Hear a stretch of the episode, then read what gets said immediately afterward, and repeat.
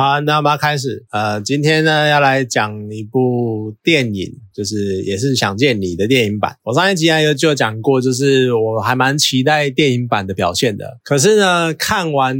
我真的很少看完一部电影，然后心情是这么的复杂，然后我真的很犹豫，我应该要评价它好看呢，还是评价它难看？就我觉得，如果你是冲着这一部名字，呃，这个名字呢，它当年这个 IP，它当年是风靡东亚的一个算现象。级的台剧，就所有几乎就收视率超级高啊，然后红遍大街小巷的台剧。然后你因为只是因为这个样子，然后你如果没有看过电视剧的话呢，去看，我觉得你应该会觉得这是一部烂片。可是呢，如果你是三年前，然后跟着当年的那一股热潮，然后把电视剧追完的观众，然后甚至于呢，你可能非常的喜欢，然后所以你 N 刷，然后深深的融入剧情中，就所谓的跳坑哦，就是掉进坑里，然后爬不出来这样子，就陷进去了。那如果你是这种状态的话呢？那三年后你看完电影。你可能会心满意足的走出电影院，然后觉得说这是一部很有诚意的诚意之作。可是偏偏呢，我是一个想凑热闹，然后拖了三年都没有看，然后哎，电影版快上了，然后才一次追完电视剧，然后马上呢就看完电影的乡民。就我觉得电视剧超级赞，可是呢，就是因为电视剧超赞，然后我又刚看完，所以那个记忆非常的鲜明，非常的明确，所以我无法忽视一些电影版的缺点。不过呢，我还是觉得先讲优点好了。电影版的优点呢，就是我觉得主角。群的演技依然算是可圈可点，就相当还是相当的不错，甚至于有可能会比电视剧版再稍微更上一层楼的感觉。当然，可能有的人还是会觉得说可能比较生硬之类的。那对我来说，大概就是可能是因为我刚看完电视剧吧，那情绪、那个什么很多的样子，他们的性格都还烙印在我的心中，所以说我对他们衔接上面并没有什么不自然的地方，看得非常的顺。那像柯佳院不用讲，他有很丰富的。的经验，毕竟他出道也算蛮多年的。然后他再次的一人分饰两角，我觉得他算是有维持电视剧版的水准。然后再加上呢，这次时间的跨度比较短，所以他就不用再去表现他当年就电视剧的时候比较弱的那个高中时期。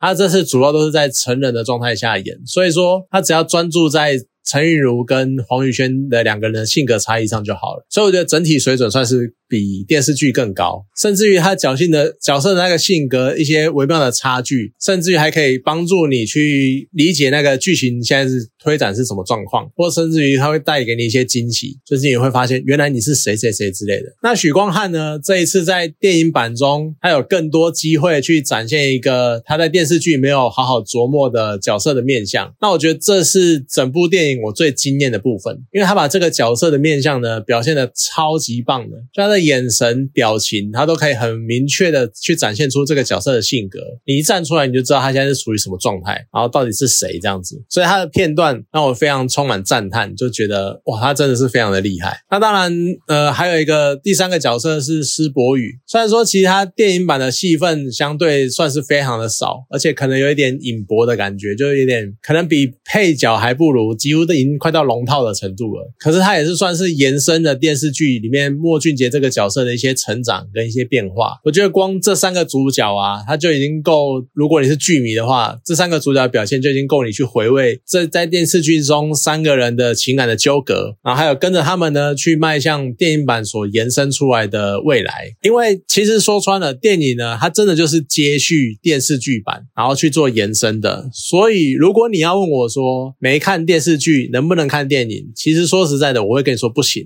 我相信很多人都说可以，或者说什么这是一部独立的剧情干嘛的。可是其实它太多太多的情绪，或太多太多的一些东呃，就情感必须要靠电视剧来累积。所以我真的不建议你没有看电视剧的状况下去看这部片，那真的会觉得不好看。就如果要聊电影的剧情的话，其实我会觉得说电影版的剧情它完完全全值得去发展成一部大概可能至少六集的算迷你型。迷你形式的台剧，但是我觉得可能是怕类似的题材再炒一遍，观众会腻吧，所以他才选择用拍电影的方式。但是就很可惜，很多地方就没有办法好好的交代。他真的很值得好好的去把每个地方环节顺好，然后修饰的更好，然后值得去甚至于拍成《想见你》第二季之类的。因为你要把这么具有发展性的剧本浓缩在这两。这部电影里面，它甚至于还不到两个小时，然后你还要考量它是一个电视剧的延伸，然后所以剧情呢又添加了很多元素，就导致整部电影它压缩了太多东西，然后节奏就变得有点太快，所以说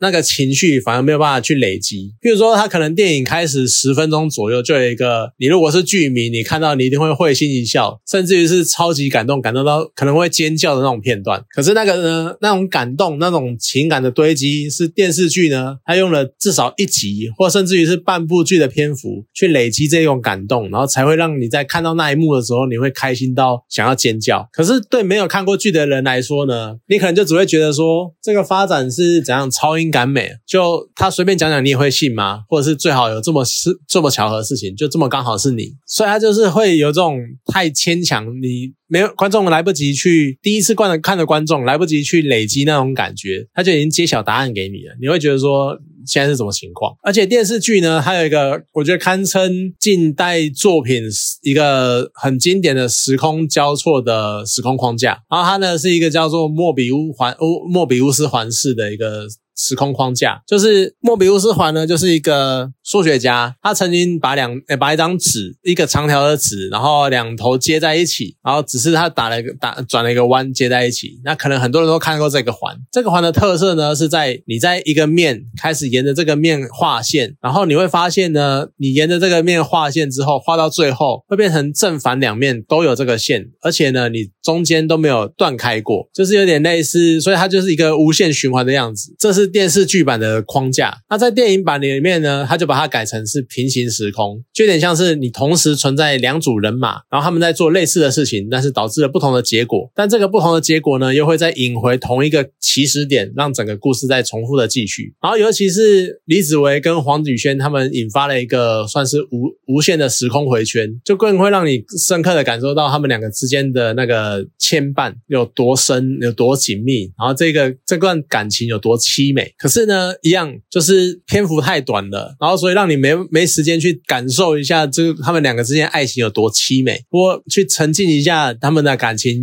有多什么海誓山盟或坚不可摧之类的都没有，就已经准备迎接整个事件的那个结局。你甚至于连他们身处这个回圈的那种无奈无力的感觉都可能很薄弱，结果整个事情就已经解决了，就是真的太短了。你看，像呃，因为这样讲电视剧。跟电影，他们的时空回圈其实都有一种鸡生蛋还是蛋生鸡的那种感觉，就你已经找不到什么到底什么是起点，什么是终点，你只是知道发生了这件事情，但是这件事情是由另外一件事情发生的，而另外一件事情呢，又是由第三件事情发生的，然后第三件事情呢，又导致了第一件事情的开始，所以你已经完全分不出来到底哪一件事情是。最开始的那个关键，然后所以在这种时空交错的状况下呢，你已经完全没有办法去找出到底什么事情是起点，什么事情是终终点。所以呢，唯一的解法可能就是选择一个中间的断点，然后我。用暴力解，我硬把这段时空链剪开、剪断。那这样的安排呢，其实相当的不错。可是呢，同样的去解开这个方式的是一个关键的录音带。那这个录音带呢，算是一个他们逃脱这个回圈的关键嘛？可是你在电视剧的时候，你好歹知道这个录音带是哪里来的，或者是而且它在主角群间或者是关键人物间不断的流传，所以呢，大家都可以很顺的去跟着这个录音带的走向，然后去推测出现在。时空点，它整个回圈是如何进行的？可是你在电影里面呢，录音带的出现却是有点天外飞来一笔那种突兀的感觉，就是它来自于另外一个，突然就从另外一个角色的手上冒出来。中间呢又插入了刘宇恒跟王全胜的关系，然后你插进来，你就又没有好好的解释，就只是很短的片段带过，然后就硬塞到观众的脑里，然后叫你去接受这件事情，就一直有一种格格不入的感觉。而且如果你再多心，然后再去多想一下整个时空架构的状况，就是电视版是莫比乌斯环嘛，所以它。解开了呢，就变成一条直线。好，所以主角群们呢就很自然而然的随着时间的行走，然后随着时间就开始过完了这段人生。然后主角们呢，他们的未来就可以很顺利的重新开始。可是你电影版呢，导入了平行时空的概念，那我暴力解开录音带的那个循环。其实有可能就只是再创造了另外一个平行时空，然后让电影版的故事整个继续。但是其实另外两个平行时空，他们还是在那边无限回圈，然后还在那边很悲伤的持续循环。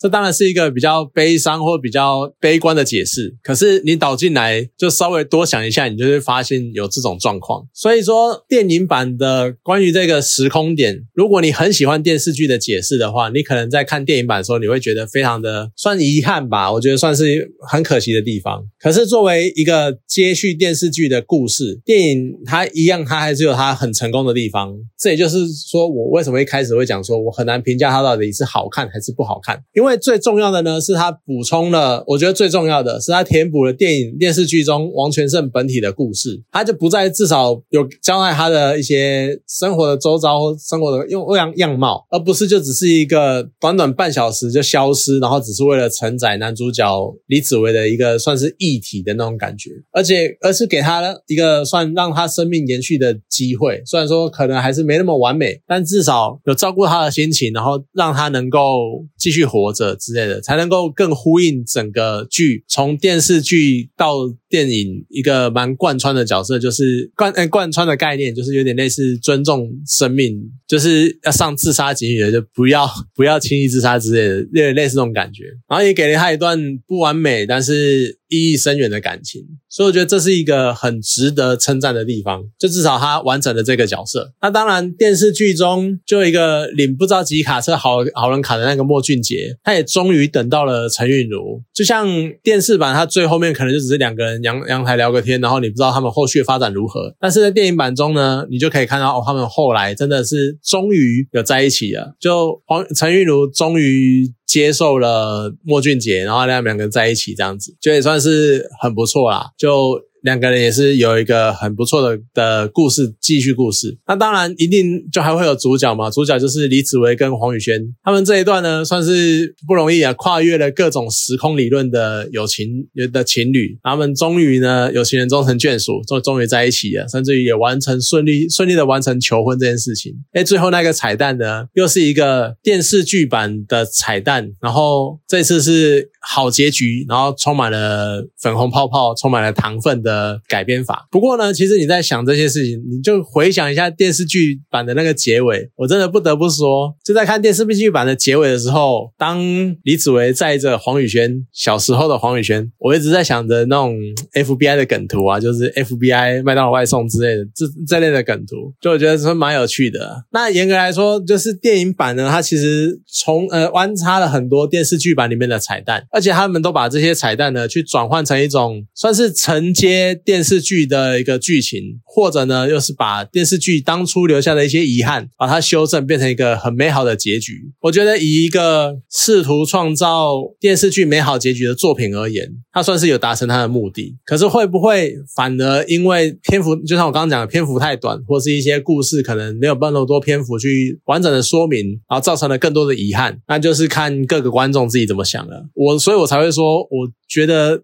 对我来说，非常的难以评价它到底好看或不好看。当然，在看完的时候，我还是会不断的回想这件事情，然后歌也一样非常的好听，然后也是重复的 repeat 啊，然后重复的回想它的剧情。但是就是有一些卡，你就会想到就会觉得怎么那么烂那种感觉。所以我觉得算是真的很见仁见智啊，就可能要看各自各位的那个电波有没有对到这部片的频率。好啦，以上呢就是加上次那一集，就是我对于想见你的从电视剧到电影版的一些感想。真的，我觉得还。是不错，还是推荐去至少把电视剧看完。那电影版呢，就稍微让自己心脏大颗一点再去看吧。对我这么觉得。好，今天就讲到这边，好，谢谢大家。